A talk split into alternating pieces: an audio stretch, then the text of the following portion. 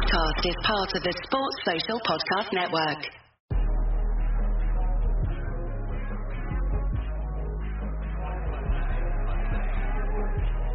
Hey guys, this is Emil Heskey, and you're listening to the guys from Kop End Fracas.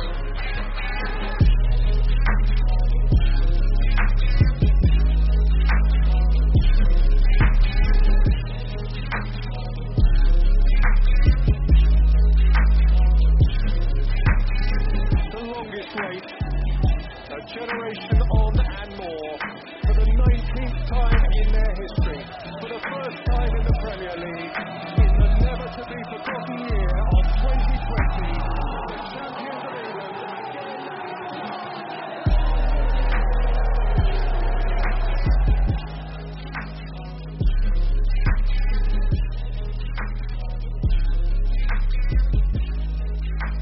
Hello everybody and welcome to the future episode of Kop End Fracas, powered by Swissline Media Group. I am your host Krish, and today I'm joined by an all-star cast of Kop End contributors.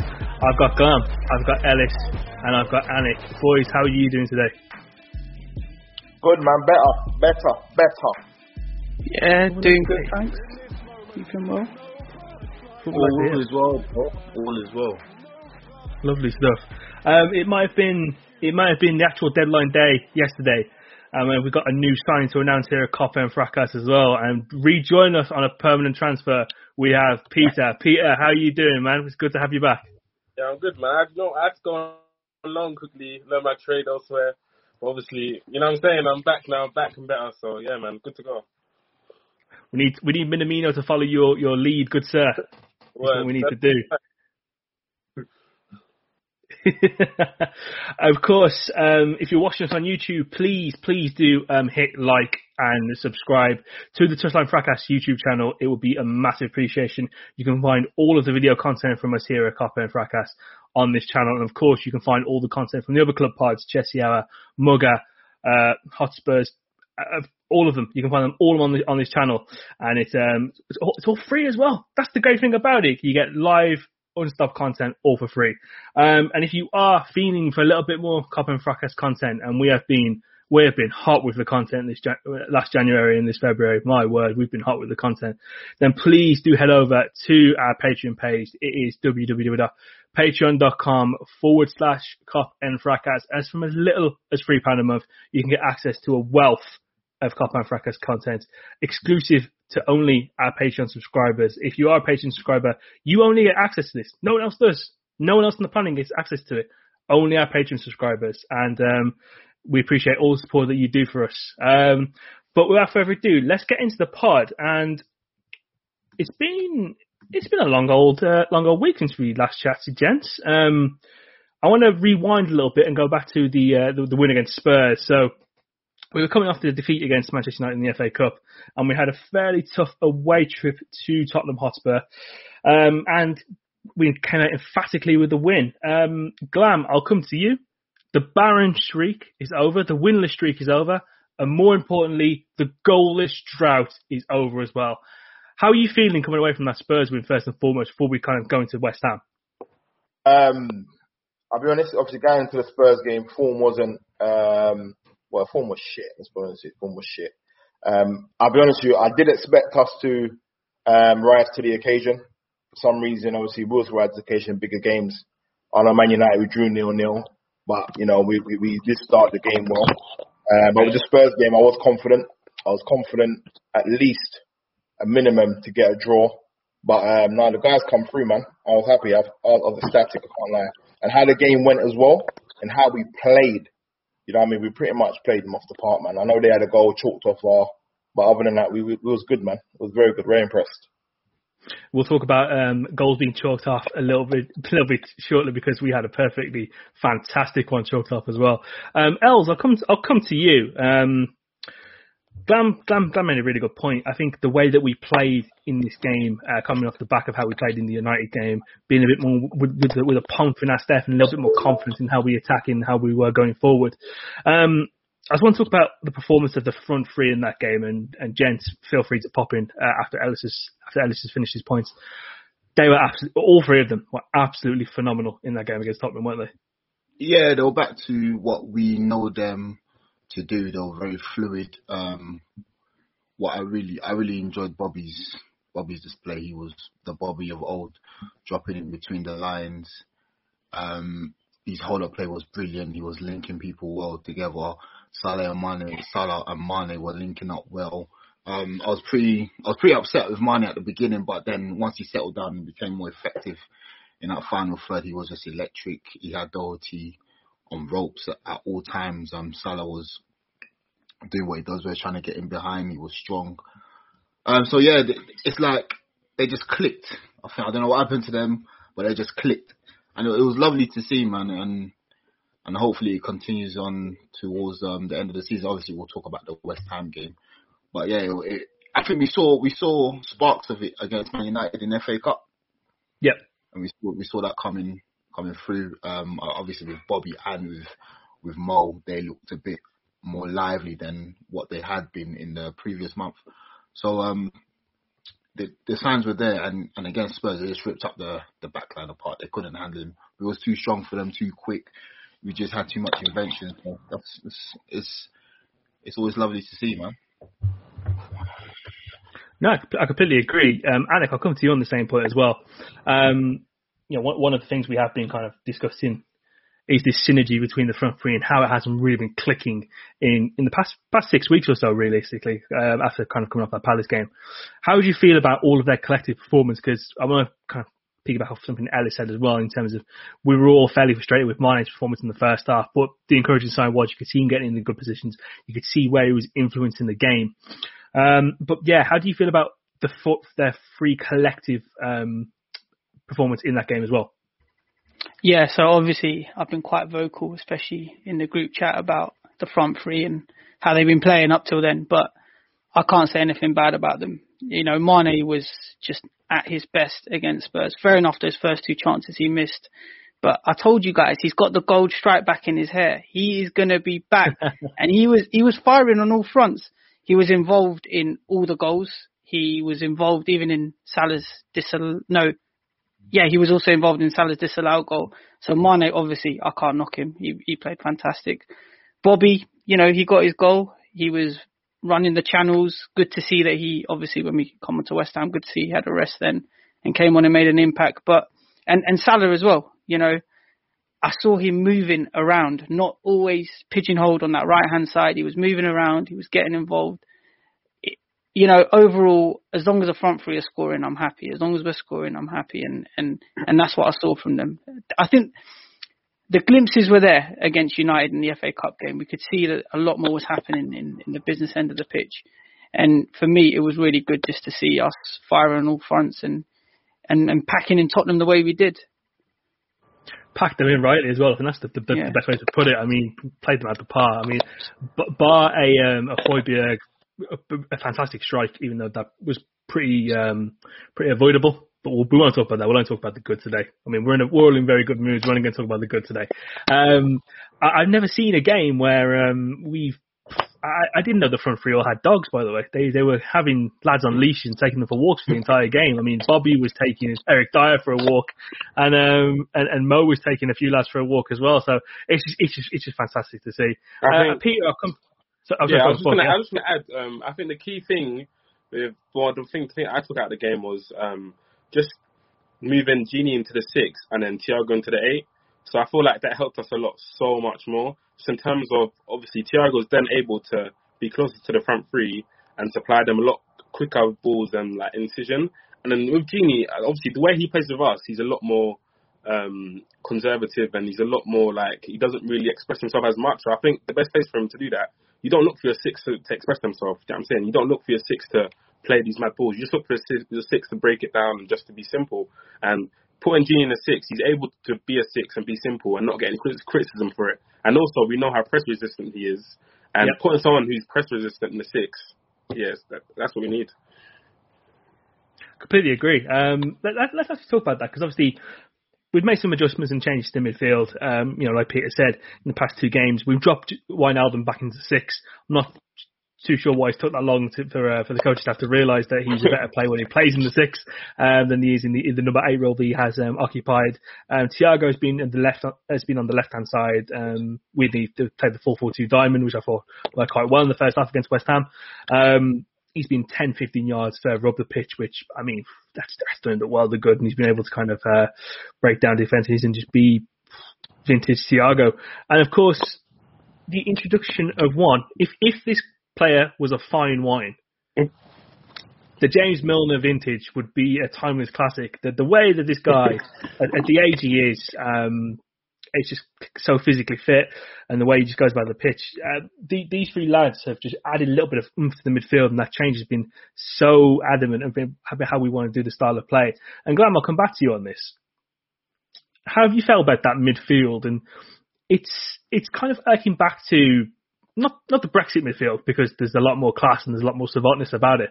But it's got the classiness, and it's also got the workload that you need from a Liverpool midfield to be that engine. So how have you felt about that setup in the past two games? Well, first of all, I want to say I've been massively impressed with James Milner. Not only, obviously, in terms of his presence on a pitch, he's in behind runs. Like, he's been making runs in behind that I didn't think he'll be doing, and he's taking the initiative. And I just think, obviously, him coming into the team, I think it's gone back to the old cliche where, you're not doing well, so go back to basics. And, as Peter said, Genie back in the six. And I'll be honest with you, I haven't been massively impressed with Thiago because, I know he's got quality, but his defensive side of the game, I was not quite happy with, obviously, the recent game. So him playing further forward, it showed, obviously, his qualities and, obviously, his link-up play. So, that midfield three has actually worked. It's actually worked, so I've been happy for that. But, just a touch on him when Milner was coming off. That was classic. Because even at the age he is now, he's pissed off that he's coming off the pitch. You know what I mean? That just shows his hunger for the team. Mm-hmm. But obviously, when he obviously scored, he obviously seen a funny side to it. But, no, I'll put those three in for the next game, definitely. Also, I think the thing with Milner as well, in a time like where we have a goal drought and we have we're not bad on a form, so these comments are making everyone laugh. But yeah, in a time where we're in a bad on a form and we haven't won in so long, it's crucial that we put our leaders in the team. So people like Henderson, people like Milner, it's all surprised that when we end the drought, these men are in the team because these men have seen it all before. They've been there. They're leaders, you know what I'm saying? So it's crucial that we have more in the team in such a bad drought, and he can stand up and he can take responsibility and he can, No, love it. One thing I want to kind of just touch on before we kind of end the discussion about the Spurs game is the Salah disallow goal. As farcical as it was, because it hit Eric Dyer's hand first, and Dyer was basically just trying to touch all upon Firmino, like he was securing a wine in the rave, which was weird. I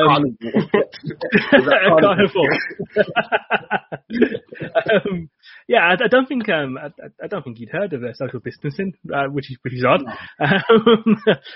That move for the goal might be one of the best moves I've ever seen, because the finish from Salah was absolutely unreal. Emphatic, man. Before anyone goes, I'll go. I really enjoyed that goal. I think that's when Thiago come back on. He got his head wrapped up. Then it was like, I don't know who gave it into Salah, but he flicked. No, he gave it to It was Bobby. Mane, Ellis, it was Mane. Well, I gave it to Bobby. No. I thought you meant who gave it to Salah. No. It was the first move when Bobby's held it up. He's giving it to Thiago. Thiago first time, he's giving it to Mane. Mane's found a great pass into Salah. And, we're talking about the synergy. We hadn't seen that in the whole of January.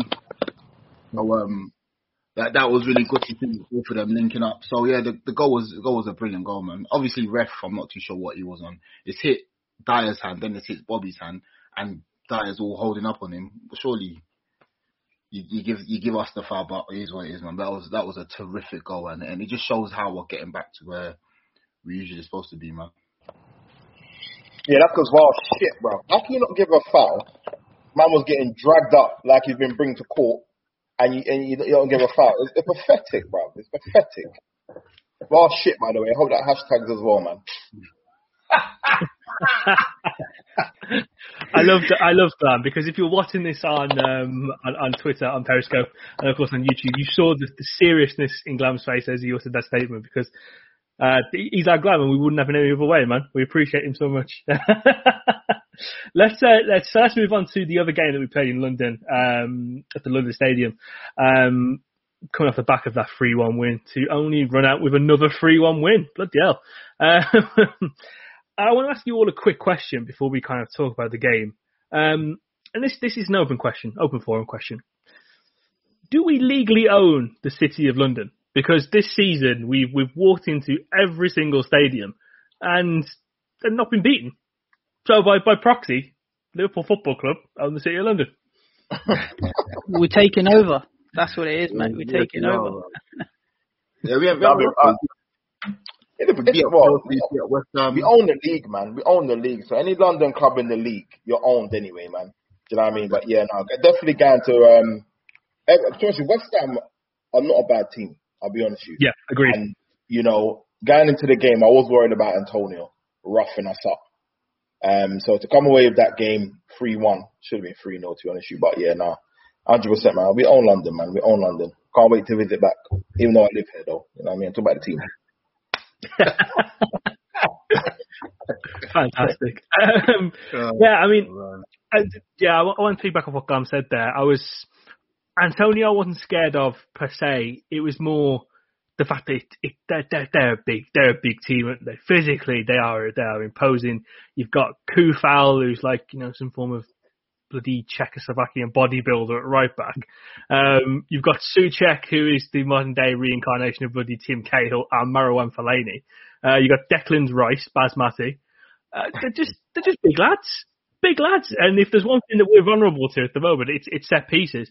So I just want to kind of like, before we talk into that game, rotated lineup, Mane out with a knock, Bobby on the bench, and we saw the inclusion of Xherdan Shaqiri and Big Divock Origi. Anik, I'll come to you for this bit. We talked about this a little bit on the post-match reaction pod that we did as a Patreon exclusive over the weekend. How did you feel when that team sheet came out? Because I think we all kind of saw, I know yourself, you probably saw Shaqiri on the team sheet and was like, get in. The rest of us kind of saw Origi and was like, oh, for fuck's sake, I can't be arsed with this. What was your initial reaction when you saw that team sheet as it first came out? So my initial reaction when I saw the team sheet, I was like, where's Mane? What's happened to Mane? I need Mane to be playing in this game. But then when I saw Shaqiri in, I was like, oh, God, these guys are going to slate me because I don't think Shaqiri is going to have a good game today. Because I just looked like on paper, you know, West Ham were fourth at the time. And I was like, man, this ain't going to work out for us. Like, I really, really was worrying when I looked at that lineup with Origi and Shaqiri included. As well as looking at the other names on the team sheet, I realised more than likely this is going to be a 4-3-3 with those two up top. With Salah, is it going to work? So, yeah, I was pretty worried initially looking at the lineup. Yeah, it was a bit of a weird one. Peter, I'll come to you. Kind of same question. How did you feel when the lineup really came out? I was a little bit worried because just one of them things where the last time Origi and Shaqiri started, obviously that was Burnley game where we lost, and we didn't create much then. So obviously I was just thinking like, yeah, I don't know what to really expect. You don't really know, but yeah. So and obviously West Ham were in good form. I don't think there was.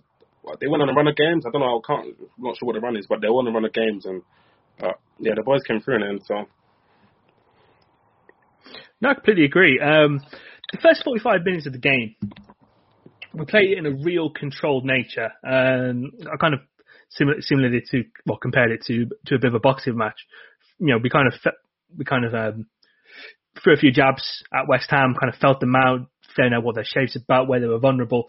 I think we did a really good job in the first half, and Glam, I'll come to you. This controlled nature of how we're kind of going about games at the moment, would you like to see this continuously being replicated, albeit with maybe a goal in that period as well? Yeah, that's spot on. Adding a goal to the pressure and the possession that we have will make it even much more easier for us, because obviously we've had this with West Brom game, you know, dominated. 1-0 up until, what, the 70-odd minute, and then they get a goal, sucker punch, and then nerves start kicking. You know what I mean? And other games, so on Newcastle. And I said it even on Sunday, when it was 0-0 going into half-time, I said the longer this goes on, the more it'll creep in again, where they'll get more confidence. I remember Thiago gave a free kick on the side of the on the side of our box, and I was like, oh, this is what they come to do. This is what they come to do. But yeah, if we can add a goal and that sustained pressure, then life would just be much easier, because I think we'll start going on routes like we used to do. But when it's obviously 0-0 kicking in, when we score that goal, it's like a relief to say, yes, it's got a goal. Let's go on. But yeah, no, we need to add something in the final third to definitely get this team's scoring goals. But yeah, no. What I will say is, though, even I think we're missing somebody. I know Thiago's playing there now, but we're missing something. And you guys might see it, but I don't know what it is. But we're missing something. Why we're not finishing these chances? I've been watching games after. And I don't know where it is. I can't see it, but there's something missing there that we need to discover. So I think on that point, Blam, that you mentioned, I think it's worthwhile in the second half, considering the way Salah scored the first goal. It's obviously, I've been very vocal in the chat about the front three doing more instead of heavily relying on the wingers to spamming crosses, not the wingers, the fullback spamming in crosses, trying to overplay the ball. What I wanted was a bit of movement between them, a moment of magic, individual brilliance. And to be honest, with Salah's goal, there's no doubt about it. That's what we saw with the first goal. Like, Cresswell had no idea what he was doing. Dawson, I don't know what they were doing in the box. And the way he just wrapped it around, it was that moment of brilliance, and it completely changed the game. I have nothing but good things to say about him from that game. It was fantastic. No, I agree. Yeah. And, I mean, I got a record and say, obviously, these guys in the group know how I talk about Salah. But the way he took his goals, you know, we can work on a work rate. We can, but we can come to some agreement. We can work on a work rate. But his quality that he showed and his finishing was the Salah of old man. And that's all I ask. I don't care if you're not involved in the game for like 80 minutes. When the good ball comes to you and you take it, that's happy days. But no, he took his goal well, man. He took his goal fantastically. He had a good game. Well done. Yeah, I think that's one of the big things that we've missed with Mo Salah, really, kind of having that ruthless aggression. And I think I said it a few weeks ago. When you're the team's best player, the onus is on you to kind of take the ball, drive it, and just consistently keep asking the point. And in these two games, I think we've definitely seen that from Salah. We've seen that controlled aggression, and we've just seen him kind of take over games. I also think that's also aided by Trent. Kind of, he's still playing a little bit withdrawn, from my opinion. But we're seeing him get in the right positions, and we're seeing him getting that confidence back. And it's so great to see that we've got that right-hand side of the pitch, which is possibly one of the deadliest right-hand sides in world football, backfiring, really. I want to come back to you guys on what we discussed a little bit earlier on in terms of Shaqiri and Origi, mainly in the first half, because... Me, I'm a little bit impatient, especially when I see Milner making the runs that Shaqiri should have been making in the first half, and when I see Divock kind of, he was doing okay, and in the moment I was probably a little bit harsh on him for probably not having the right amount of aggression, throwing his weight around a little bit. But when I watched the game back, Origi's more in the first half. I think Shaq came more alive in the second half. He kind of took the whole "I'm the best player on the pitch" thing a little bit too seriously, as we'll discuss a little bit later on. But I think Origi, when I watched the game back, I could see how I was a little bit too harsh on him, because he was doing all the things he had to do, and he was doing the things where we knew it was going to be a physical game with West Ham. We knew we were going to have to throw a body belt. And he was getting some good chances, and when I looked it back, the one shot he had where it hit the side of the net, but you saw the venom that was in that shot. You saw the aggression that was in that shot. That's the type of things I want from Divock Origi. And Els, I'll come to you on this. In terms of obviously the points I've just made, how did you feel about their respective performances in that first 45 minutes? The first one, I thought Divock played better against Burnley in the first 45 than he did against West Ham. Sometimes Divock, like, I'm a fan of him because he has all the attributes. He's quick. He's big, he's got good touch, he's got good feet. But it's that sometimes in the game you just want him to be a bit more enthusiastic. Like, you see the way Mane runs around and that. He's always looking to press and he's always looking to force something. Even if he hasn't got the ball, he's looking to force a mistake. You want that a bit from Divock, and sometimes with Divock, it's not there. And to be fair to him, he's more of a natural number nine. He's a big lad who you can... It's funny because to us, he's a more of a natural number nine, but to him, he feels like he's Thierry Henry, innit? So he wants to pull out wide, he wants to do a step over and all of that. And to be fair to him, he's got in his locker, but we want him just to, like, if he's playing with Mane and Salah, get in a box, disrupt the centre backs, make space for the two wide men, and that way you'll be more effective. In that first half, he done okay. He done okay, man. He done what he had to do. He had two chances. I think first minute he hit, flashed it wide, and the second chance he had is when he was on his right side, and he's just not really wide. But in all, I mean, he done all right. He done okay. You can't really be too harsh on him. Yeah, I just wanted to touch on that point that Ellis said. Like, that's so true. Like, the way he doesn't play like he looks. He doesn't play like his physical attributes, if that makes sense.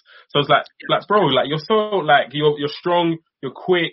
Like, use your body a lot more than you should. Like, but with him, he wants it to feet. He wants to dribble past man. He wants to, like, it's like, bro, like, use your, like, it's like, I think he's gonna get to an age where he's gonna click in black. It's kind of like how Giroud, at one point, when he first came to Arsenal, he was like not using his body enough, and people were frustrated the way he used to like do like loads of flicks and do loads of, and then like I think just clicked for Giroud where he started using his body, started being a physical presence, stuff like that. And yeah, I think we just want a bit more of that from Origi. Like it's a thing where like. We just want you to like use your physical attributes a lot more, because if he does, he'll be a nightmare for defenders, man. He'll honestly be a nightmare because I think he's got it all in terms of like, I think he's quite a good finisher. I think he's quick. He's got like a little, he can get past players, but it's just like, yeah, it just needs to click for him. He's a weird one with him, and like, it's good for us because he's another option to our players that already have. But it's he's just a curious case, man. The Curious Case of Divock Origi, the best-selling children's novel, coming soon. Yeah, I'll just quickly touch on the while we're talking about Divock. I'll be honest with you, I did like him when he first come. Yeah, but I've got to be honest, guys. He's got a goal, bruv. He's not it. I'll be real. Like, I don't know how we're loaning out Minamino and we still got this guy on our books. I'll be honest with you. Like, his attributes is he's got top attributes. He's got Michail Antonio. Look at Michail Antonio, how he uses attribute for West Ham. He's not a striker, but he uses it to his strengths, and it works. Yeah. This guy, he's more talented than Michail Antonio, but you would think he come from Nottingham Forest. I've had enough of him, bro, and I'm done with him, bro. I'll be real. I'm done with him. Not to say, I mean, I know he was giving all praises and that, but fuck it, man. Done with him, man. That's fair. You know what? I completely get it. I mean, when you have a player for... almost, what is it? 5 years? 5, 6 years? I think it's his fifth or sixth season now. Yeah, and he hasn't kicked on to the promise he showed. That World Cup is 7 years ago now. Do you guys think, with Origi, do you think he doesn't really integrate himself with the team and stuff like that? Because, like, with him, I never see him, like, with anyone. I never see him, like, he's been there the longest. He's been there since, like, James Milner. And no one seems to be close with him. No one seems to be, like, no one has a relationship with him. Like, even on the pitch. No one knows where he's going to run. Like, they don't know where he's going to run. He's just kind of like doing his own thing. I think the thing with Div is that I just expect him to score when I least... No, he scores when I least expect him to. Like, he scores like that goal against Barcelona. Like, he puts it into the one area of the net that's virtually impossible to get to. He scores in the Champions League final. He scored the goal against Everton. Like, it's when you least expect him to score. Yeah, when he's in one-on-one, you're thinking, okay, this guy's going to put it away against Burnley, and then no, he doesn't score. So I think the thing about him is he scores when you least expect him to, and that's probably the most frustrating thing about him. I'm probably with Glam, to be honest with you. I think it's probably time for him to. To be fair to him, because like Glam said, we loaned out Minamino, but we kept him, and he's got physical attributes. I mean, like, how tall is he? What, 6'2"? I think against West Ham, everybody was like, oh, why is he playing and why is Minamino not playing? But then when you look at that, set pieces, he can defend well. And like we say, he's got everything. It's just about the application. I remember Klopp coming in and said that they're going to have, quote-unquote, a bit of fun with Divock because he was the full package. And it was someone that Dortmund were looking to buy. So I think that player is still there.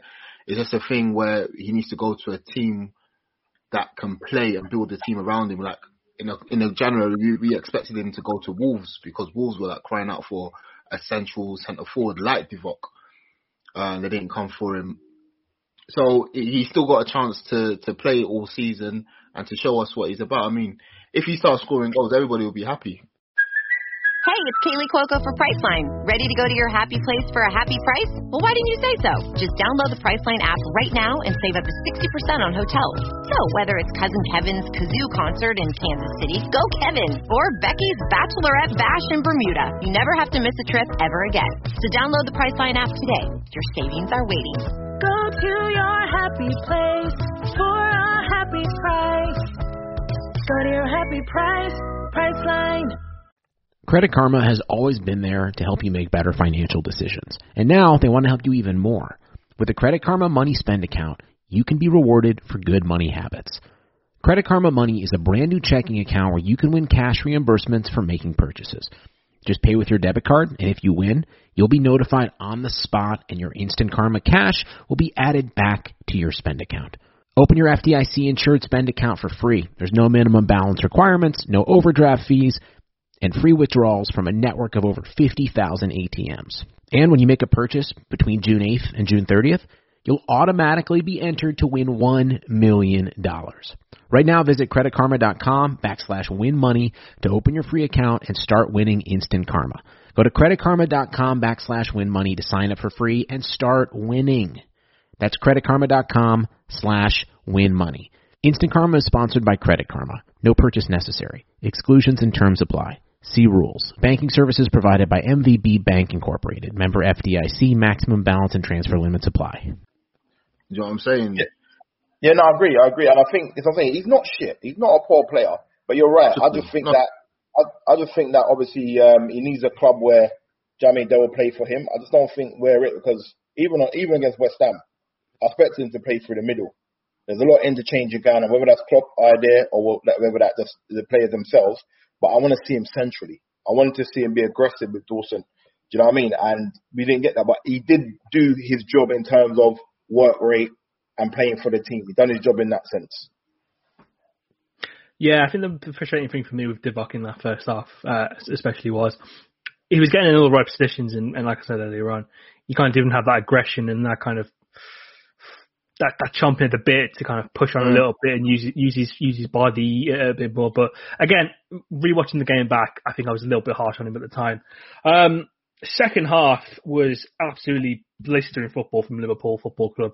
And I am very, very blessed that I'm able to talk about this with you guys. James Milner comes off, has a little bit of a tiff with Jürgen Klopp. I know we've all probably seen the video. One of the funniest things I've seen this season so far, where there's not been that much to laugh about. Curtis Jones comes on. He's on the field for about, 10, 15 seconds. Breaks forward, finds Salah. Salah squares up Cresswell, just something fierce. Squares it onto his left foot and bang, far corner. Pinpoint precision, and we go 1-0 up.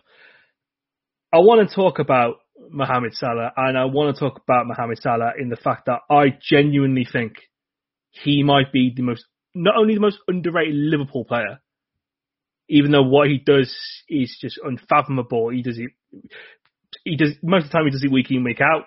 Recent memory, not so much. But this guy is he's something. And I want to share a stat with you. I want to share two stats with you first and foremost. Mohamed Salah is the first Liverpool player to score 20-plus goals in all competitions in 4 consecutive seasons for Liverpool since Ian Rush did so in the 80s.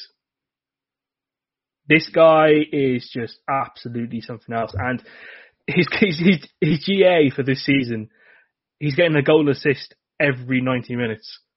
So he's having some form of goal-scoring action within every game. When we talk about this guy, you put respect on this man's name. He is King Salah for a reason. And Els, I'm going to come to you to continue the spit in the hot bars. This is Santana's town, man. You are Joel. Go on, my bro. Listen, I told Glam, understand when you talk about him, respect him, you get me? Like, Obviously, he has his flaws, but who's not flawed? But when it comes to that 18-yard box, he knows what he's doing. And he showed for the last four seasons. We haven't had a forward since probably Suarez, who every game you look to like do something. And even when he's like, it's mad because in January, what, 5 games he didn't score, but then he still got like the most goals in the league. It's absolutely incredible, and he's just his desire to just be the best.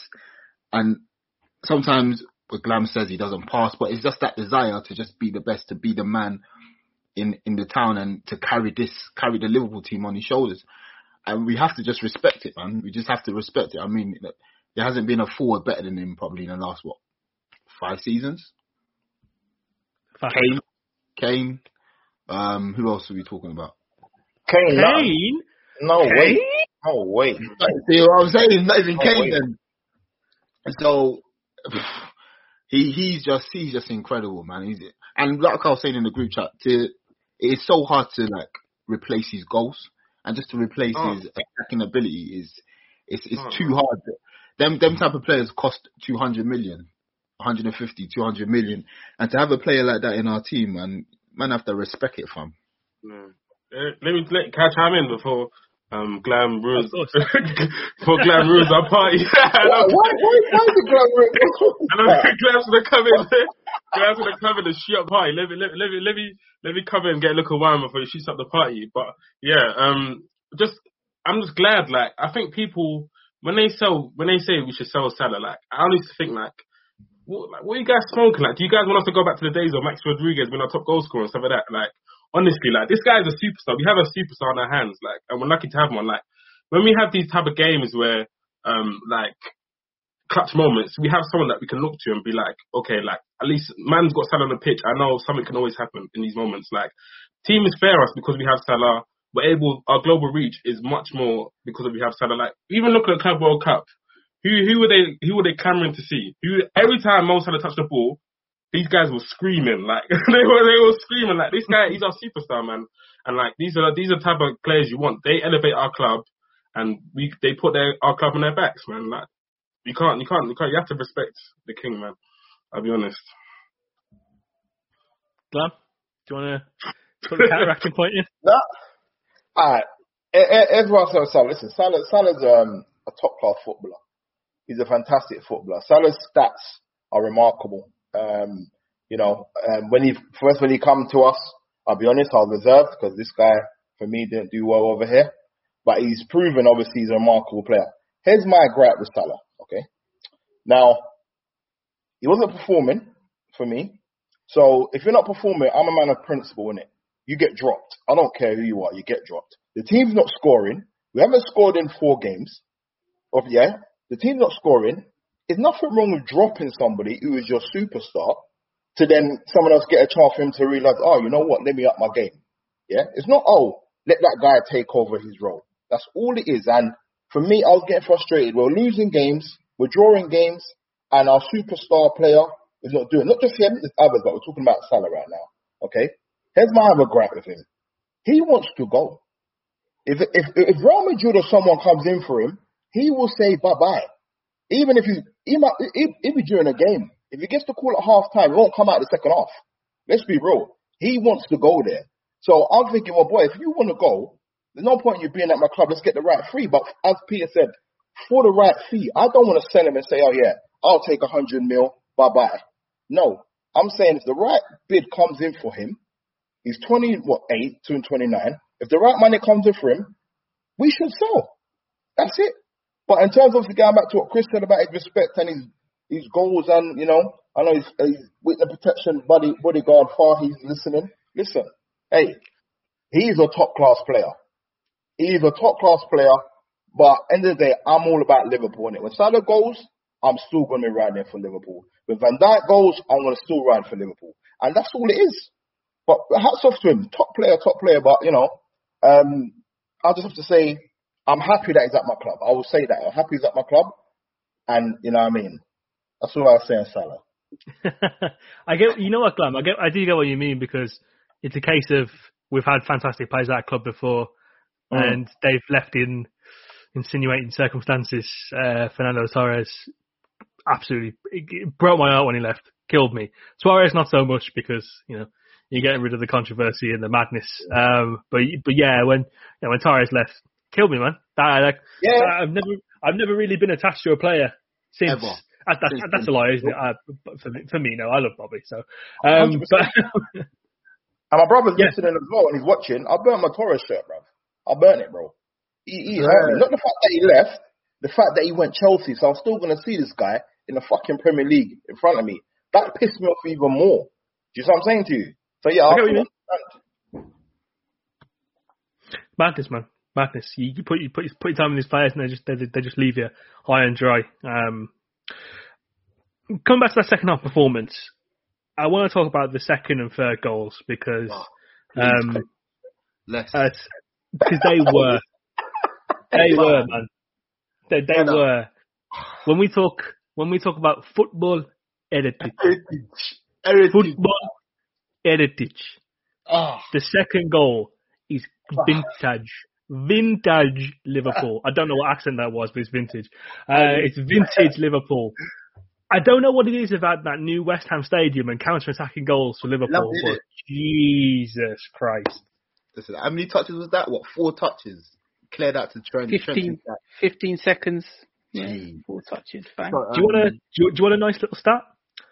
So it took Mo Salah, it was an 85 metres from where Salah was when the move started to where he ended up. 85 metres from the penalty area to the goal. He got there in less than 11 seconds. 10.89 seconds. Bullet.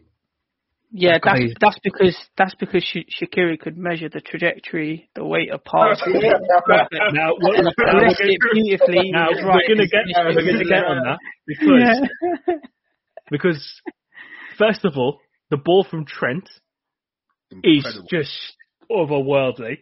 I want to see that fella who was doing switch passes that he thinks are so easy. I want to see him replicate that. I need that content in my life. We'll do a Kop End sponsored challenge for that switch of play. But then the ball reaches Xherdan Shaqiri's feet. And Anik, I'm going to come back to you on this, what we were talking about earlier. I know for a fact that Xherdan Shaqiri, when he steps on that pitch, when he steps on any form of hollow turf, he has it in his mind that he's the best player on that pitch. He's the best there is, the best there was, and the best there ever will be. For him to pull off that pass, he spent some time in the dungeon, brother. That's what I'm saying, you know. He spent some time in the dungeon to get calves like that. He had to spend some time in the half family dungeon. For him to pull off that pass with pinpoint accuracy is just ridiculous. I'm gonna let you have your moment here, Anik. I'm gonna let you have your moment to wax lyrical and talk about that pass and talk about the move. You have the floor. So I think you mentioned Shaq. You know, he's spending a lot of time, you know, in the dungeon or whatever, and in the basement. He's also spent a lot of time in Turkey as well, yeah, because he's fixed up his hair. I don't know how he sorted that out, but he's fixed up his hair well.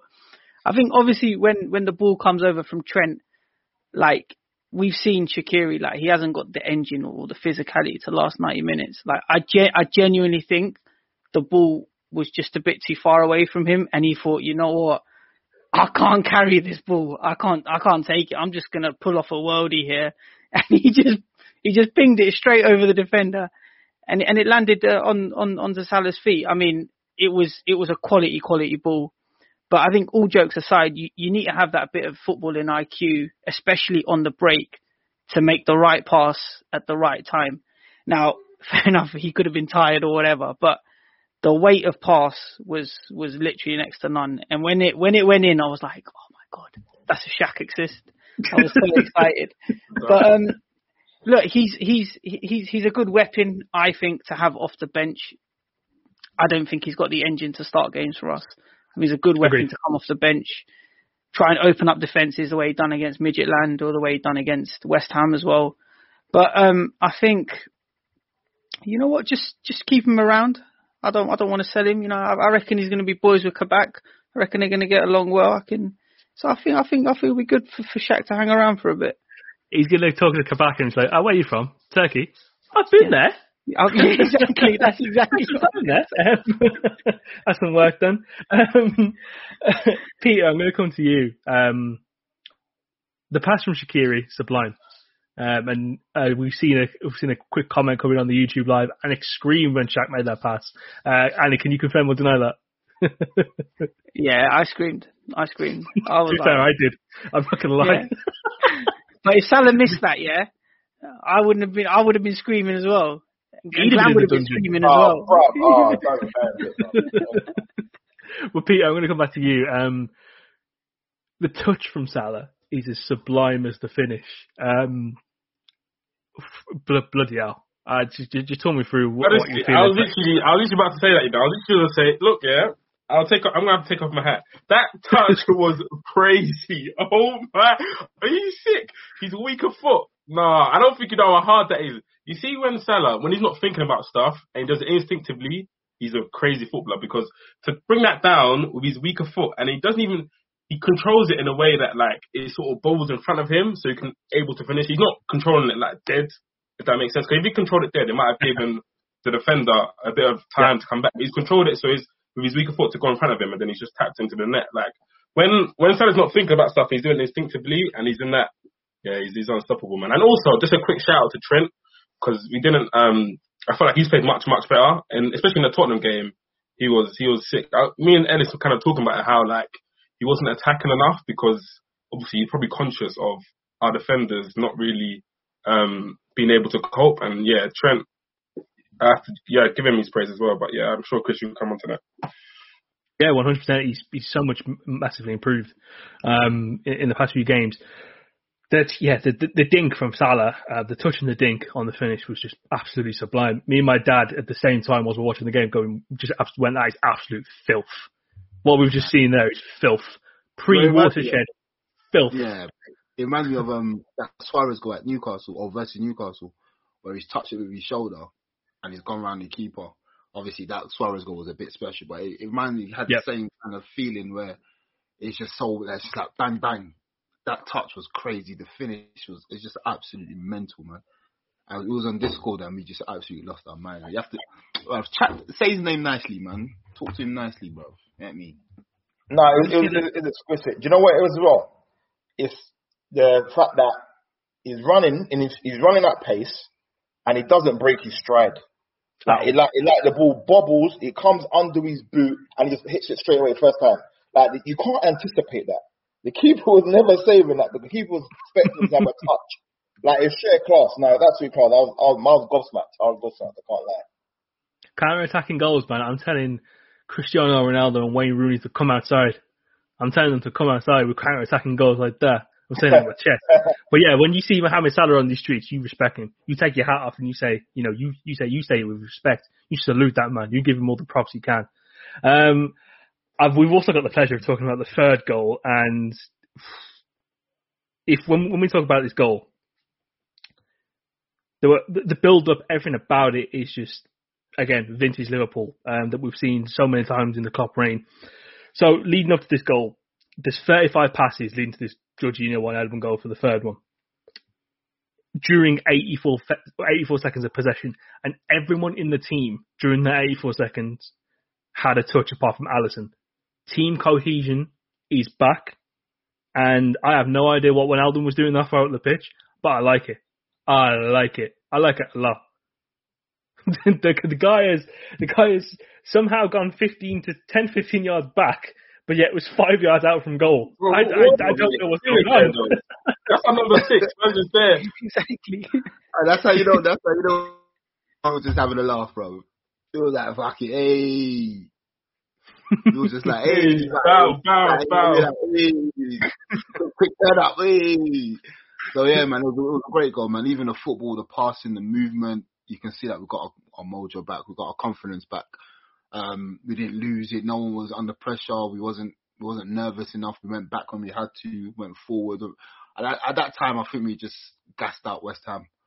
And West Ham, they didn't have any answers anymore. And that's what we've done. Like, sorry, Anik, that's what we was doing last season, where we just gas out teams.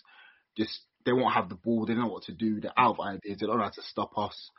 And that's what that last goal just showed, man. It was absolutely fantastic football from the Reds.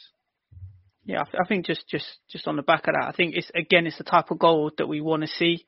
You know, we're leading the game we've still got that issue at centre-back that they can always catch us on, catch us out on. If they score a goal, the game completely changes. But for me, it's the type of goal that I want Liverpool to score. The way we just can't, we're just relentless. And then, you know, we're exerting that dominance on the team. Bang, bang, bang, comes to Firmino, squares it across, and Wijnaldum scored. I love that goal. It kind of reminded me of the Chelsea goal. Not a carbon copy, but very similar to that Chelsea goal we scored away. And yeah, it was brilliant. And it's the sort of goal that I like to see, team goal. Big shout out to Bobby as well, man. Coming on, and you can see the impact it's having in the game, the confidence he's getting his back. Simple layoff to Ginny, does all the rough work as well. And yeah, man, I'm just very happy to see all the cohesion back in the team. I want to go back to talking about Thiago in this game. So I thought he played quite well. I don't know, Glam might. He did. I ain't got no qualms with Thiago. He did. I'm a big fan of him. I'm a big fan of him. Basically, just lunging his tackles and just getting away with it every single time. I'm not high up the pitch as well. It's nice to see. It rattles me, fam. It rattles me. He needs to stop, though, because he's got that, like, because he's Thiago and he's the world-class midfielder, referees are kind of, like, allowing him, but that's not wear off soon, so hey, yeah, be careful. But you know what? He's getting booked. There's a couple of times where he's really tight on the line to get red, like... But I think, obviously, you know, I've said what I've had to say about Thiago before, but I think when he does those tackles... I think he's very clever with it. I think he knows that he's not going to get sent off. So he will lunge in, he'll get the yellow card, but the tackles he makes after that, they're not really worthy of another yellow card. Yeah, I think he's quite clever, actually, when he does that. He's probably breaking up the game, like that Fernandinho-esque, just breaking up the game, killing it, keep it ticking along, just showing that, you know, he's there. I don't mind it if he makes a lot of fouls. If he gets sent off, then yeah, trust me, I'll be in here saying what I've got to say. But, you know, otherwise right now he's doing okay. And as long as he's not getting sent off, as you know, I really think he's clever when he does it, to be honest with you. I think he's just trying to break up the game. I don't think he's like recklessly diving into challenges and stuff like that just for the sake of it. Giovanni, the point you made about Fernandinho, I'm going to tell you that because we don't have that in our team. Well, we have Fabinho to do, actually. Yeah. But I like there's certain Fernandinho. Fernandinho makes like 15 tackles and 15 fouls, but he'll never ever get a foul. Or he'll never get sent off, I should say. And it's every way. But for the Thiago one, I think he tackled, it was against Tottenham. He tackled Højbjerg right in front of the referee. It was a proper silly tackle. I just didn't understand it. Bro, why are you diving there? Yeah. It doesn't make any sense. That's a lot. Yeah. That's what it kind of irks me. Like, he just dives in. Hopefully, after a while, he will like relax and he'll understand that he doesn't need to do it. A little shirt tug here and a little clip. Yeah, to be honest, I agree with Ellis. But I think this was one of them things where Klopp will need to obviously have to teach him, because the way we kind of press.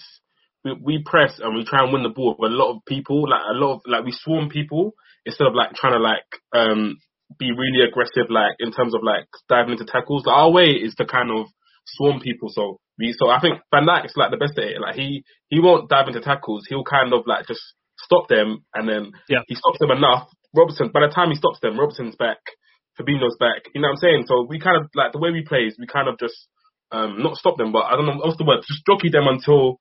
We've got enough people to kind of surround them, and I think Thiago.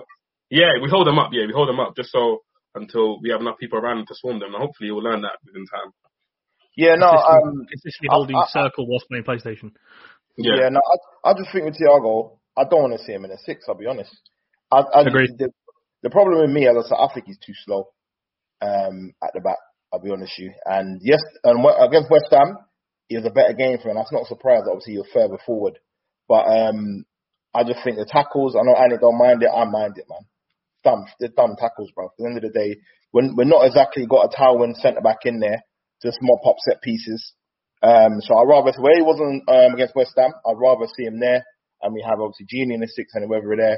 But I'd rather see him further forward where he can show his talents and showcase. But let's be honest, he's talented with the ball. And that is going the other forward. It's not going backwards to defend. So I think we should use the resources that we've got for him and keep him where he's effective in the game, just a bit further off the halfway line. Phenomenal comment that we just had come through from Toby here. What do you guys think about pundits and people saying on the radio that he, Thiago, slows down play for us? I find it really staggering, in all honesty, that they kind of say that. I think it was Gary Neville when he said it at the weekend that, you know, Liverpool pass too much. You know, and essentially saying that, you know, they need to keep relying on the fullbacks, which is something that we have consistently discussed and said that we need to kind of wean ourselves off this reluctance to kind of just recycle the possession through the fullbacks spamming crosses. And it was completely evident how Thiago played against West Ham. I'm just going to read out some key stats. The most touches with 119, the most passes with 102, most final third entries with 15, most duels won with 8, and most tackles made with 5. A huge influence. And I got some more stats here as well. That's the wrong link, you fool. 89% pass accuracy, 2 chances created. He won 13 out of his 16 duels, which is just fucking ridiculous. And he got 2 interceptions. So it's staggering to me how you can say a player of this ilk and of this caliber, world-class player, is a hindrance to how we play football. Yeah, I don't know what you guys think. Yeah, it's just a silly comment. You know, with the pundits in this country, they just look for a narrative and they need to make a story out of something, and that's a nothing comment. I don't know how a player like him slows us down. He's the one. He orchestrates our moves. He's the one that wants to get the ball moving quickly. There's one thing I do like about him. What I've noticed about him is that he's always demanding the ball wherever he is. Like, he can be on the edge of the area, defensive area. He's like asking for the ball, and he's like. He got to the point where he's like asking, man, begging, man, give me the ball. And he's trying to make things happen. So, yeah, I think people are looking at, because even last season, Liverpool never really played like 17, 18. Everything was more considered. Everything was more slowed down. We were looking to dominate the ball a bit more. So I think Thiago's just adding to what we already done last season. When people think of Liverpool, they think of the counter-attacking, the... Going to press football, like the headless chicken football, where everything's rock and roll football. That's the word I'm looking for. The thing about the rock and roll football of like 17, 18, and we've gone past that. I do remember Klopp making a comment saying that we had to be a bit more mature in our approach, and when we're 1-0 up, hold the ball, pass it around, just pass the opponents to death. And that's what we're looking to do, and to add Thiago to that. I mean, what else do you want? So it's a nothing comment from the pundits, to be fair. I think I agree and I disagree. I think what it is, if it was going by a West Ham game, I would agree, because he didn't slow us down that game. I think the problem is with the previous 2 games he was deeper. Now where he was deeper, when he gets the ball, it's not really his fault. The guys in front of him, Thiago's looking for that A pass. If the guys ahead of him are not in that position where he wants to thread that A pass, he has to go sideways. So it did look like he was slowing down the game, but I think more so he was to find that intelligent pass. And I think that's why that comment has come about, saying that he slows us down. Because from West Ham game, when he's further forward, I don't think they would ever have said that. Because I was saying something similar. Why is this guy so slow? Like the tempo. But then I've watched a couple of the games over. I'm looking further ahead. I see Genie like kind of right next to him. I saw Hendo kind of out to the side, said only one pass he could play was over the top to the front 3, but he wasn't going to do that. So I think it was the fact of his positioning, because he's a clever player. He can spot a pass from anywhere. So I just think the right personnel on our team going forward will help that. But after West Ham, I'm not on that side where he slows us down, no way. Before we kind of talk about further injury woes as centre-back and the reinforcements that we've brought in, I want to give a massive shout-out to both Jordan Henderson and Nat Phillips for how they've played in the Spurs and the West Ham game. I thought they were phenomenal. I can't really blame them either for West Ham's goal. They were always going to be an aerial threat, and I think the substitution of bringing on Ox probably didn't help that. But no, they both been massively capable. I think Hendo at centre-back has been... it's been unreal. The communication has been there. The positioning has been phenomenal. And I think the James Milner comment is correct. He needs to watch how he's playing there, because he might end up being a permanent bloody centre back the way he's going about it. And yeah, for Nat Phillips, kind of coming in, not out of the cold, but you know, coming in and filling in that role. at half-time against Spurs. He was fantastic, and he was very good in the West Ham game as well. So massive shout-outs to them. I'm looking forward to see how we handle this going forward.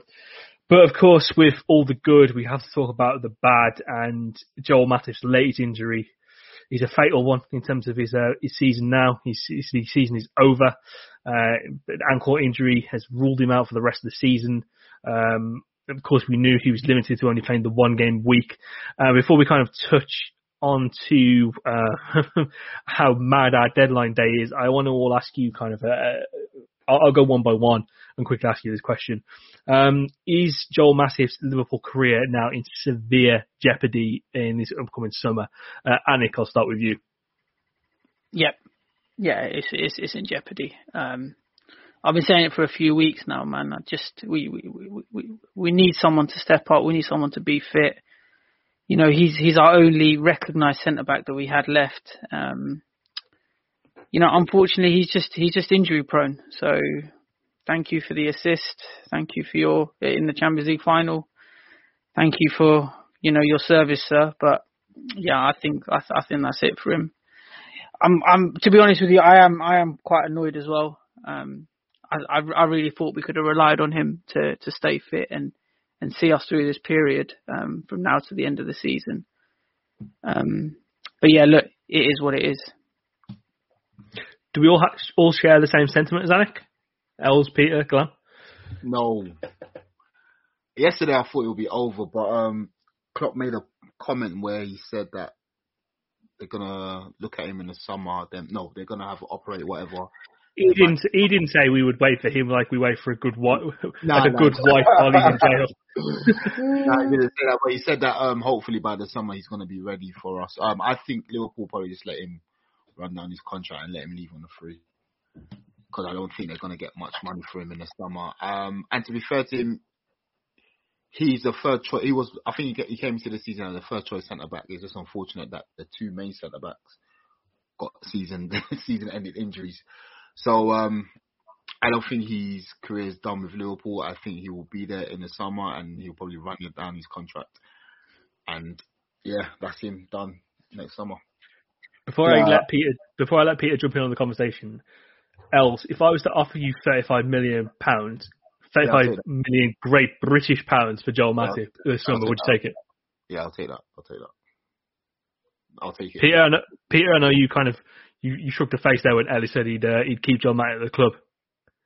No, man, he's got to go, man. He's got to go, man. he's got to go. Like, the thing is with Matip, yeah, he's got all the ability. Like, I love his physical profile. Like, in terms of how he's strong, he's big. He's not even that kind of. He's not that slow. He's good on the ball. He helps us and build up. Like, his ability is unquestioned. Like, he's what we need in the centre back. But in terms of, you can't rely on someone like that. He always gets injured. Always gets injured. And like we always say, availability is the best ability. So, like, it's the best trait to have. So, you just got to go, man. He's got to go. And I think now we've got a couple of centre-backs as well who will be fifth choice.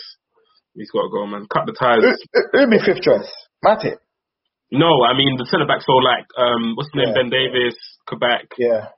You know what I'm saying? I think Matip's injuries we've seen since he's come, it's been a problem. I think personally, with everyone fit, we can still have him at the club as quality, because when if he's filling in one, it's his game management. He can't play week in, week out. It's clear and obvious he can't. Yeah. But if we can keep him in the squad, and then obviously then when someone else is fit and he comes in for one or two games, three games, it'd be fine. Do you know what I mean? I just don't know if. When his contract's at what, a year and a half or so? His contract? Yeah, I think it's longer than that. I think no one ain't paying 35 mil for him. We got him on a free transfer. All we do is pay his wages, 90 to 100k. Let's keep him on the books until his contract goes. Like, unless he wants to leave, I don't see the problem. I think his contract's 2023. He only recently signed an extension. Well, unless someone comes in for a bid for him, I think they will. I mean, PSG held interest. If you get 25 million for him, yeah. If someone comes in for a bid, cool. I see we've had some cowards enter the chat. Yo, some big, big cowards that only talk when they're winning. Who are these men, though? The 21 in 21 was very quiet at the weekend, innit? Mugger Mafia, very... Let's stick to our schedule, lads. You know what I mean? It's not Mugger time. Yeah. This is a champions only live stream. Champions only live stream. Why are there losers in my live stream? I don't know. I really don't know. We appreciate the viewers, guys. Just keep your button on, yeah? No worries. Don't worry about it, sweetheart. Let's dive into our deadline day because it was fucking interesting, to say the least. Man, crazy. We were seemingly linked to every single young centre-back known to man, with 2 days left of the window. So I'm just gonna name a few names that we had out and just the intentions kind of going into next summer, and then we'll talk about the guys that we brought in here. So just a selection of some of the lads we were linked with: Dujan Calcutta-Car from Marseille, Marie Demiral from Juventus, Tapsoba from Bayer Leverkusen, Sven Botman, and David Carmo from Braga. David Carmo, by the way, he's a fucking unit. I think he's like 6'5". He's a big man. Yeah, big fella. But the profile of all these players are that they're players who are very good aerially, and they're also good with the ball at their feet as well, and they're developmental projects. So in terms of being, I think Calcutta-Car is more pro-ready at the moment. He's a little bit older, he's 25, but with the others, I think they're more in that younger mould in the defender we're looking for to be that third, fourth choice. So it's really interesting, and it's going to be interesting to see what we do in the summer. So Els, I'll come to you on this. What do you think will happen in terms of the summer now for another defender before we kind of start talking about Ben Davis and Ozan Kabak? I still think we'll look to get a main one in Konaté. Is probably the guy I believe that we'll probably go for. But Meccano, his name's been bandied about a bit. Rummenigge from Bayern Munich came out and said that Liverpool and I think Chelsea are in the mix for him.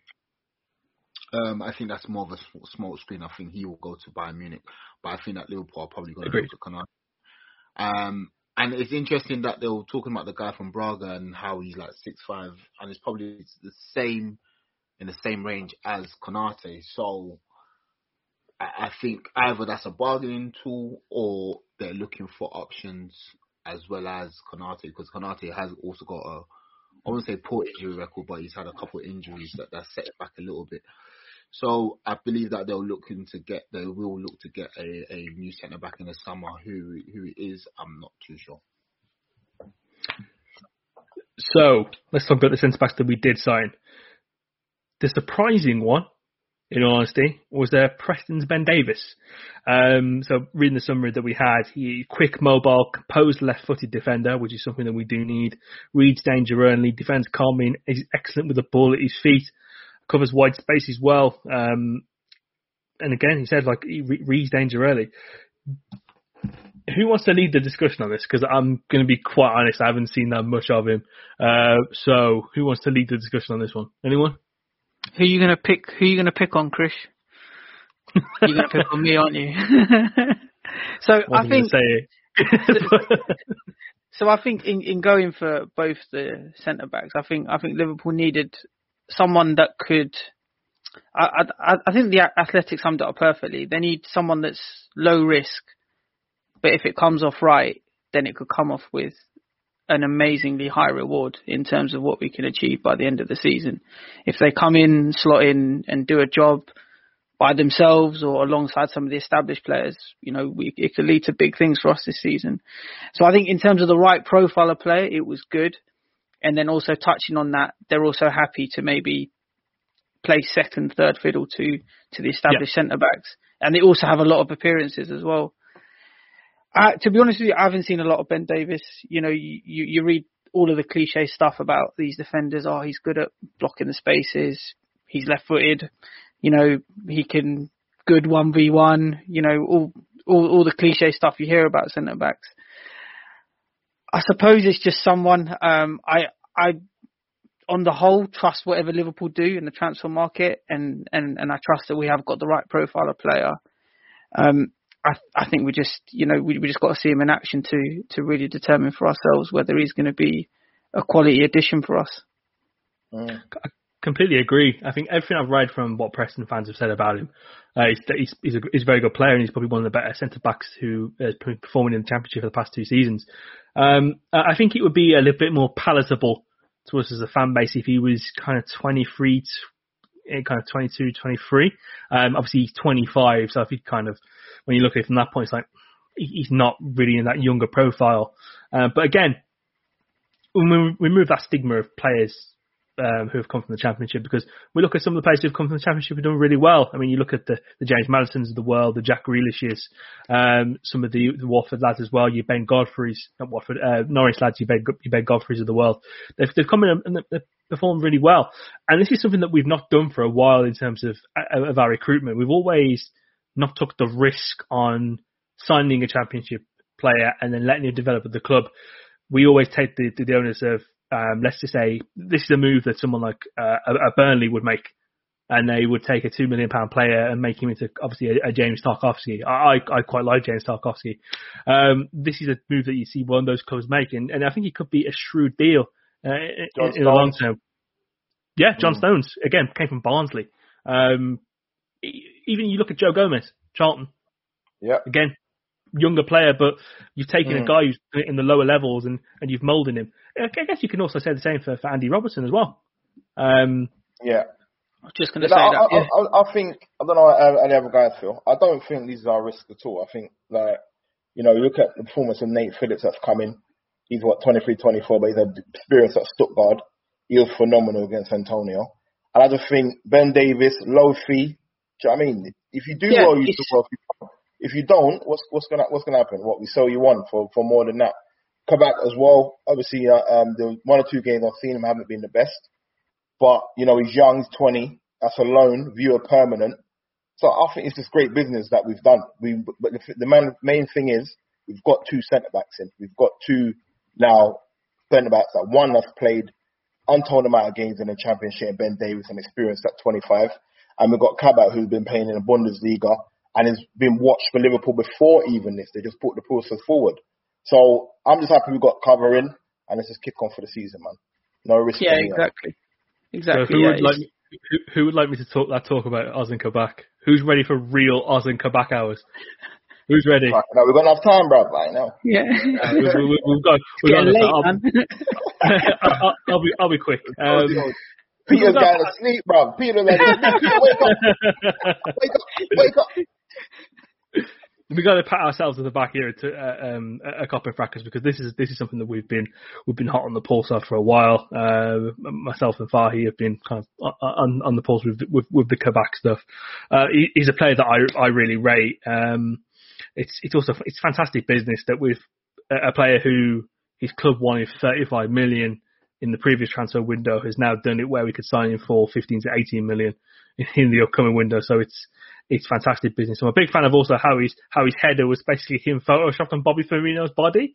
So that's also that was quite funny. But I'll just read you some notes that I had about him from when I was kind of scouting him late last year when we were doing some of the shows. His nickname's the Turkish Wall, first and foremost. He doesn't turn 21 until this year, so you've got a young centre-back. He's a highly capable player, massively. He's really rated as well. He was on Bayern Munich's radar for a while.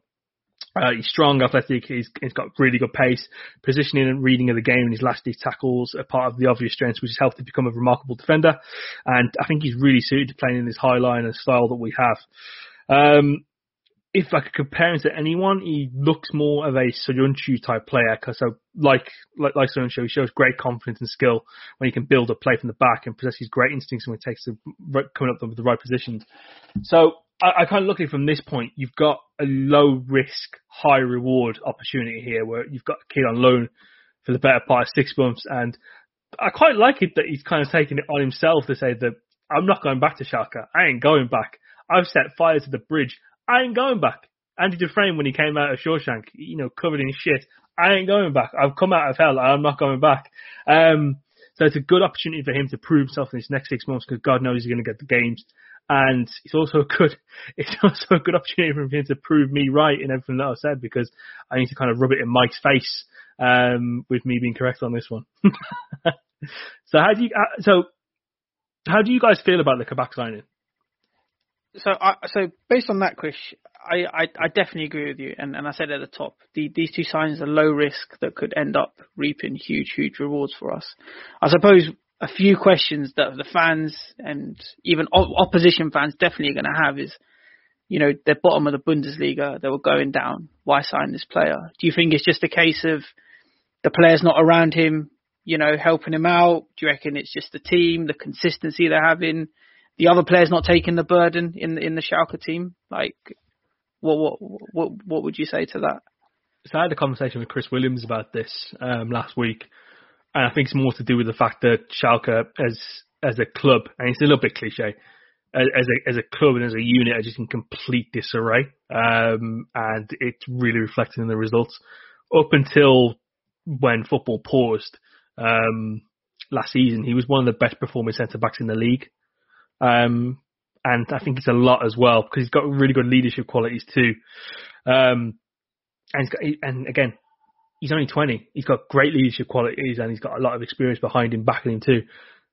And you got to remember, for a guy who's 20 to kind of put a lot of that pressure on himself, especially when a team is getting, I mean, when they got absolutely spanked by Bayern Munich, what do you do in that situation? Like, I think it's the first game of the season, get absolutely hammered. It's a tough one, but he's got the right mentality. He backs himself, and I think he's going to come in. I think he's going to do a fantastic job, and he's going to earn every penny of that transfer. And good luck to him. I'm really looking forward to seeing him play. Yeah, no, that relegation stuff don't faze me, man. We've done it with Robertson. We've done it with Genie. So it's a good omen for us. So, do you know what I mean? If as I said before, the fact that Liverpool have been watching this guy, it's not if we've gone and got him and looked around. They've been watching him. So whether he was trying to negotiate for the summer to get a better deal or whichever, either way, we've got him in on a good deal. So now I'm just happy we've got bodies in there, man. Yeah. The thing I would add as well, I would say to Liverpool fans there's two things with these signings. One is that we got to just trust our recruitment team, because the majority of our signings that we've made, like, we don't really sign duds. Like, there might be one or two, and even they're not duds. It's just one of them ones where it's just like it hasn't really worked out because they haven't got enough game time. Like Minamino hasn't worked out, sort of thing. But our recruitment, they really watch people and they scout them and they scout their character as well. And you just got to trust our recruitment team. Like, you have to look at our track record, man. Look at our track record. Look at the people who signed in the past. Like, they always prove to be good signings. You know what I'm saying? So you just got to trust Michael Edwards and Klopp and see like what they've seen. And the second thing I would say is that when players come to a club, it's a thing where, like, I'm not too worried about them because they have a coach like Klopp who can really coach them and can really guide them and can really, like I'm really not worried because a coach like Klopp, like, every player would love to be under him because he can, he knows it all, man. He's won everything. Like, he can really improve your game. He can improve all aspects of your game. And I'm sure these players, like, they got to just, especially Ben Davis, he should grab this opportunity. Like, he would never ever think he'll be here. Like, you know what I'm saying? He should grab the opportunity with both hands and really make a name for himself, because now he's going to be playing week in without with world-class players. And yeah, man, hopefully one of them can, even if one of them steps up and becomes like our first choice centre-back with Fabinho, I'm happy. I think it'll be a case of, I think we'll see Kabak paired up with Henderson in the centre-back pairing, and we'll see Ben Davis paired up with Fabinho, with Nat Phillips-Otter in there as well. There was a tweet from Ronan Murphy yesterday in terms of, I'm going to read it out, in terms of the whole relegation thing. The problem with judging Ozan Kabak from his stats is that he plays for the worst team in Germany. Anyone would suffer because of that. Fair. Weston McKennie last season wasn't incredible by any stretch for them, but he's already a huge important player at Juventus. So it's apples and pears, isn't it? You take a good player from a bad situation where he's underperforming, and you put him in a good situation where he can perform. Sky's the limit. And I'm really looking forward to seeing him. He's a player who I've been We also have a really good system as well, in terms of, like, we're really organised. Like, everyone knows how we play, and the players communicate. So when a player comes in, you see with Nat Phillips. When a player comes in, you know what I'm saying, Henderson's literally talking him through the whole game. Exactly. I'm really looking forward to seeing him play, man. Hoping his first appearance isn't against Man City. Hoping it's a little bit of an easier one for that. You want to ease him in mice. You want to throw him straight into the fire. But yeah, it's exciting times for the club. I guess the one thing we do have to pick out Owen is that we waited until the very last minute and to another season-ending injury to bring a centre back in the club, and I think we're all fairly frustrated by that aspect. But at this point, it is what it is, and you know, we power through now. Second half of the season, we do what we do. We keep pushing, show that we are champions, and we fight to the bitter end. And that's who we are, Liverpool Football Club. That's what we do, baby. We play Brighton at Anfield tomorrow. Any potential changes you guys are seeing to the lineup, or would you try and go as full strength as possible for this? So I'm saying normal from three. I'd possibly say the same midfield, possibly Sans Milner to save him for the Man City game. I wouldn't play Mane. I'd rest Mane for City. I don't know how fit he is. So I'd probably either give Origi another go or Shaqiri, one of those two, and bring in Bobby. I think, I'll swap Milner and Curtis as well. I feel like playing Milner three games in 1 week is not necessary. Yeah. Tell you, man, if James Milner, if Tungi and Dembele had what James Milner has, he'd last the entire 9 minutes, mate. Bloody hell. I'll bring in Jones or Ox. Ox to replace Shaq. If it was to play that diamond we done against West Ham, I doubt if we play like that again. But if it was to do that, then I could bring Thiago in behind the front too. He will control a bit more possession. But I think that's the only change I'll make probably to that team. Probably Milner in for Jones.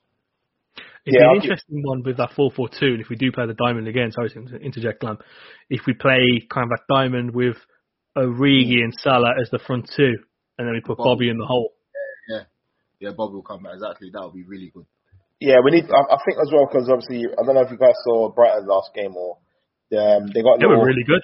They've got a trio going up with Trossard, McAllister and Gross, and I would want to play I'd preferably play Fabinho and Henderson. I don't know if they ain't fit, but they're good on the ground and they're very quick. And I remember last time, if you remember last game, that Connolly guy, he gave us some problems, man. Gave us some problems, but I think it's out of hamstring. But I would keep the same back line, but just mess about with the midfield and probably up front. I want to see Ox get a game and take his chance. He hasn't in the last two games. He's had a chance. So the midfield shake-up would definitely be something that would help us. The City game, we need to rest a few players, man. That's the one. That's the big one. Yeah, I thought Ox played quite well when he came on. No, yeah, when he came on, yeah, but his last two starts, you know, I don't know if he's fit enough. Agreed, he just looks off it.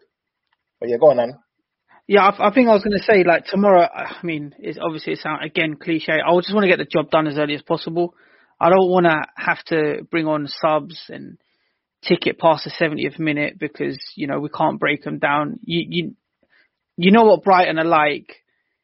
They play more expansive football. I would expect us to get the job done earlier and just look ahead to City. Like, that's the big one. We need to address that. We need to show what we're about. It's another game at Anfield. You know, we need to get this 68-game run started again, man. We need to go for 100 games now, you know, and it starts tomorrow night at Brighton. So, I mean, all jokes aside, like, I just want to see us get the job done early and just focus on City. Would you guys bring in Costas as well? Because I'm thinking maybe, when is he ever going to get game time? Like, I know... Kimikas? Yeah, like, I would either start him or at least bring him on at 60, at least, because Robertson... Yeah, but when he's come in, he's then got injured. Like... Yeah, but he has to play sometime, innit, though? Yeah, I wouldn't mind bringing him in. As I say, I'm all for. I'm not taking Brighton lightly, but I'm all for resting key players for Sunday. That is what I'm about. So if you want to bring in that left back, but not too many changes. We can't look past Brighton. Do you know what I mean? We can't. I don't want. I want to go on record saying we can't look past Brighton. I want to beat them, but I want to get the job done as early as possible. Yeah. Especially with how Pascal Gross is at set pieces too. That could affect us, Not going to lie, if he was 4 years younger, I'd probably have him at Liverpool. Really good player, really underrated player. Yeah, and let's be honest, guys, City ain't going to be slipping up. They don't look like they're going to be slipping up. So we need to be on their tails, man. Yeah, hopefully we can, like Anik said, the clock's been reset. We need to get back to where we were in terms of home wins. We need to go the next 4 years again unbeaten at home, make it fucking 6 years. Fortress Anfield, baby. You know the vibes. You know what we do. But yeah, man, I'm looking forward to the game tomorrow. And of course, you know that we'll be here with all the post-match reaction show on over on our Patreon page. So if you're looking forward to that and you want to hear more from us, then head over to www.patreon.com/Kop End Fracas and subscribe for as little as £3 a day. That's it for this week. It's a little bit of an extended one, as we've had loads of stuff to talk about. It's been a really good week in review for all things LFC. The streak is over. The Barron run is gone. The Reds look like they're back, and we've got Kabak as well. Kabak to back, baby. So, everything comes full circle. So I have been your host, Krish. I've been joined by Anik, Ellis, Peter, and Glam. And for us all here at Kop End Fracas, up the fucking Reds, and we'll see you soon. More peace.